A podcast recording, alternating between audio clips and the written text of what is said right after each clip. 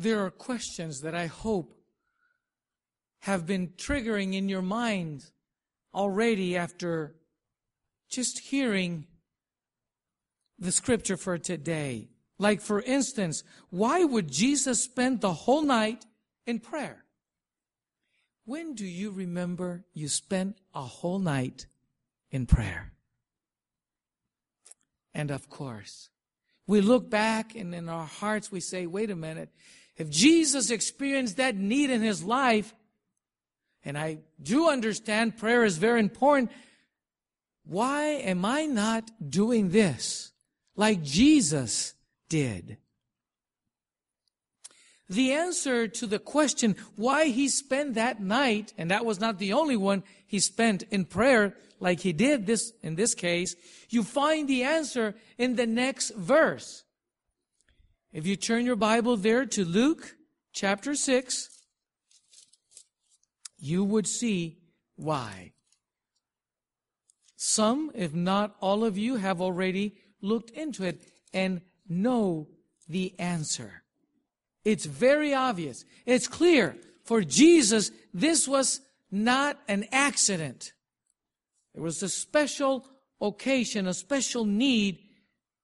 And the Word of God tells us in verse 13, and when it was day, he called his disciples to himself, and from them he chose twelve, whom he also named apostles.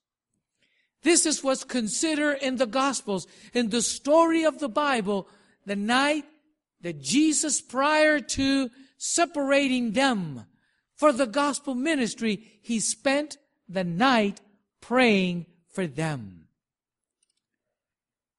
It was very significant. It was when he was going to ordain him. And when you follow the parallel passages of this text, you know that it uses the word he ordained them, the only occasion that it appears in the Bible. He separated them. He called them apostles. And it's very encouraging to know that for Jesus, this was something very significant.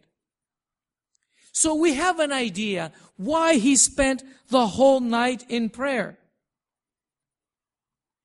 Also, Luke chapter 1 and verse 35 gives us another hint in the life of Jesus. And if you turn your Bibles there to Luke chapter 1 and verse 35, it speaks of this beautiful habit, if I can use that word. What was Jesus' favorite communion time with his Father? Luke 135 tells us, now in the morning, having risen a long while before daylight. Again, it was dark. He spent a whole night praying. Now, before it even, the sun come out, there he is again. And there's the passage. Having risen a long while before daylight, he went out and departed to a solitary place and there he prayed. This is Jesus again, role modeling for me, role modeling for you what was the most important aspect of his life. And then we wonder, how, how could we picture Jesus praying? We have hints here and there from the Bible, from the pen of inspiration. My favorite one is one that I have the privilege to share with you before. And if you turn to your Bibles in Hebrews chapter 5, it could not be more clear. It could be, it could not be more graphic describing how Jesus would look like when he was praying. Hebrews chapter 5 and verse 7. The word of God tells us the following. Speaking of Jesus, who in the days of his flesh when he had offered up prayers and supplications with vehement cries and tears to him who was able to save him from death and was heard because of his godly fear. How do you and I rank, if I can use that word? How does my prayer look like? When you contrast Jesus, not because we're in a competition, no. It's because of the intensity. It's because of deliberate, all the intention that when Jesus is praying, it was not a formula. It was not repeating senseless words or senseless repetitions of phrases trying to impress the Father or giving a speech to God. No, when he cried, he was supplicating. Who supplicates? I think we would all agree that the ones who supplicate are those who are in the need of someone's assistance, help, someone that could do something for them. Very different than reciting or giving God a speech, like I just mentioned there. And I'm impressed and I'm challenged by Jesus' example, the way he looked, the way that he prayed. And for someone to have tears come out of his eyes, in the case of Jesus, when he's praying, there were cries. That tells you that an intense emotion was involved. His intellect, his mind, his emotion, his whole being was involved, engaged in this communion with his Father. And we know what was at stake. The disciples were about to be called for ministry. Yes? My question to you and I've asked this to myself, could he just done it without prayer? I've heard people say, we don't need to pray. And then you hear the old spiritual Negro song, It's me, O Lord, standing in the need of prayer. Not my brother, not my sister, my father, my mother, my neighbor, and the list just goes on. But it's me standing in the need of prayer. Luke chapter 18 and verse 1, again, Jesus comes to us in a way that just impacts our minds, our hearts, our way of praying. Luke chapter 18 and verse 1. Let's look into this passage. Luke chapter 18 and in verse 1.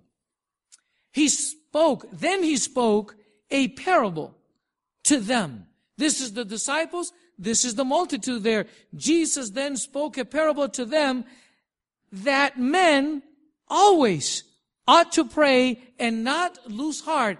Other translation, the King James would say, and not faint. He wanted to make a point and he's using a parable, a figure of speech to illustrate the importance that men always ought to pray and not lose heart.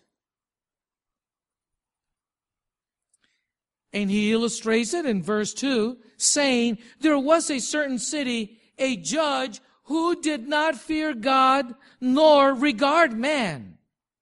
Verse 3 Now there was a widow in that city, and she came to him saying, Get justice for me from my adversary.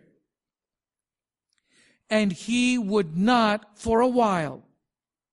But afterward, he said within himself, Though I do not fear God nor regard man, yet because this widow troubles me, She's persistent. She insists. She doesn't give up. This is the heart of this parable. This particular statement there in verse 5. Yet, because this widow troubles me, I will avenge her. Lest by her continual, again, there's that sense of not stopping, not giving up, don't faint, don't lose heart lest by her continual coming she weary me. Verse 6. Then the Lord said, Hear what the unjust judge said. And shall God not avenge his own elect who cry, who pray out day and night to him, though he bears long with them? By contrast, this parable describes God. We do not have to convince God to answer your and my prayers. He wants to, He desires to do that on your behalf and on my behalf. So my friends, there it is. What are then some of the similarities between the disciples and us that we can learn from the Gospel of Luke that will help us understand and encourage us that in our prayer life, God will teach us. And if you took, if you turn to Luke chapter 11 and in verse 1, there's is a question that I pray it will become your most important question to God, your most important petition to Him. Luke chapter 11 and in verse 1. Scripture tells us the following. Now it came to pass as he was praying, Jesus is praying, the disciples are watching, and he was praying in a certain place. When he sees, in other words, when he had finished, one of his disciples said to him, Lord, teach us to pray as John also taught his disciples. Would you please teach us to pray? I believe they understood what the Spirit of God had revealed in the letter the Apostle Paul wrote there in Romans chapter 8 when he says, We don't know what to pray for, not even what to ask. I need that teaching. I pray that you would supplicate, that you would ask God to instruct you, to teach you to pray, because we are all in the need, standing in the need of prayer. Yes? Dear friends, I want to invite you to consider, as we close, three vital, important elements regarding what we've been considering thus far. Number one, when Jesus came and he prayed that night and he prayed at all time, it was because Jesus was on a mission. He was on a mission. He needed to pray. And his mission is described in Luke chapter 19 and verse 10. You know it. It says, For the Son of Man has come to seek and to save that which was lost. That was his mission. It was very clear. He understood he could not do without prayer. So constantly he flooded his life. He flooded his ministry, especially when everyone was at sleep. That was praying time for Jesus. That was the time he spent with his father. That was the time that I so much covet to be taught by him to spend an hour in prayer with him because that's not my expertise. I am not well versed in that and I need to ask him, teach me to pray like Jesus did. Yes. He was on a mission and his mission was to seek and to save the lost. He had a plan. That's number two. So what was Jesus' plan? Very simple. You see, his plan was that he was going to begin his mission teaching for three and a half year these 12 men. He's going to teach them. Not only he's going to teach them, later on, we know from the book of Acts that there was 120 at the upper room praying for 10 days. They were praying for 10 days, not just one night, not just early in the morning, 10 days praying continually, claiming the promise of the Father that He would send the Comforter, the Holy Spirit. Yes, His plan was very simple. Train 12. There were others continually following Now there's 120 again at an upper room praying. And from there, like wildfire, take the known world by storm under the power and direction of the Holy Spirit. And God honor those prayers in one generation. The known world was reached with the gospel. And Paul, in his letter to Colossians, chapter 1 and verse 6, he describes the whole world knows about it. Of course, I'm not sure the Spirit revealed to him about people living in China or the Incas in Peru or the Aztecs in Mexico or Mayas in Guatemala. I don't know. But at least the known world around the Mediterranean, North Africa, Palestine, Middle East, Minor, Asia Minor, these places were all, all Europe was reached with the gospel in answer to the prayer of God's people.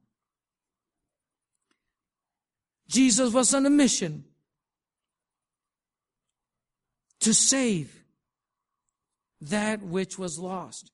That included every son and daughter of Adam and Eve. Number two, his plan was simple. He prepared these twelve. He offered them the gift, the greatest gift heaven could offer them. That was the Holy Spirit to lead the church. And they did it. And number three, what was Jesus' most powerful tool to accomplish this mission? Prayer. Prayer. We know we've been praying, we've been talking about it. September 1st, Tuesday night, begins at the Riston Auditorium at Lawrence University this seminar. Could prayer be lacked? Could we stop? Could we just do without it? When Jesus was upon earth, He taught His disciples how to pray. He directed them to present their daily needs before God. And I am just embarrassed to admit that it's so much easier to come to God with our needs. But what should be the greatest need that we should all be focusing on and come in tune with heaven? Wouldn't that be the salvation of every precious soul that lives in this tri-city of Neenah, Menasha, Appleton? This is our mission field. This is the mission Jesus has given us, yes. He directed them to present their daily needs before God and to cast all their care upon Him. And the assurance He gave them that their petition should be heard is assurance also to us. What He did with them, He wants to do with us. Jesus Himself, while He dwelt among man, was often in prayer our Savior identified himself with our needs and weaknesses. In that, he became a suppliant, a petitioner, seeking from his Father fresh supplies of strength that he might come forth braced for duty and trial. He is our example in all these things. He is a brother in our infirmities, in all points tempted like as we are, but as the sinless one, his nature recoiled from evil. He endures struggles and torture of soul in a world of sin. His humanity made prayer a necessity and a privilege. He found comfort and joy in communion with his Father. And if the Savior of man, the Son of God, felt the need of prayer how much more should I, all of us feeble, sinful mortals, feel the necessity of fervent, constant prayer? My friends, our Heavenly Father waits to bestow upon us the fullness of His blessing. He's waiting on me He's waiting on you. Friends, I am so glad that God has in mind for us to apply to save everyone in this Tri City. Not everyone is going to respond. And Neenah, Menasha, Appleton, Fond du Lac, Oshkosh, New London. Yet, the call, the invitation is prepare with prayer. Prepare, think big. Why? Because God, our Heavenly Father, waits to bestow upon us the fullness of blessing. I pray that your prayer will be the prayer of that Englishman. Lord, give me Scotland or I'll die. Would you pray, Lord, give me this Tri City? Give me Oshkosh. Give me Fond du Lac. Give me New London or I'll die. I have no reason to be here.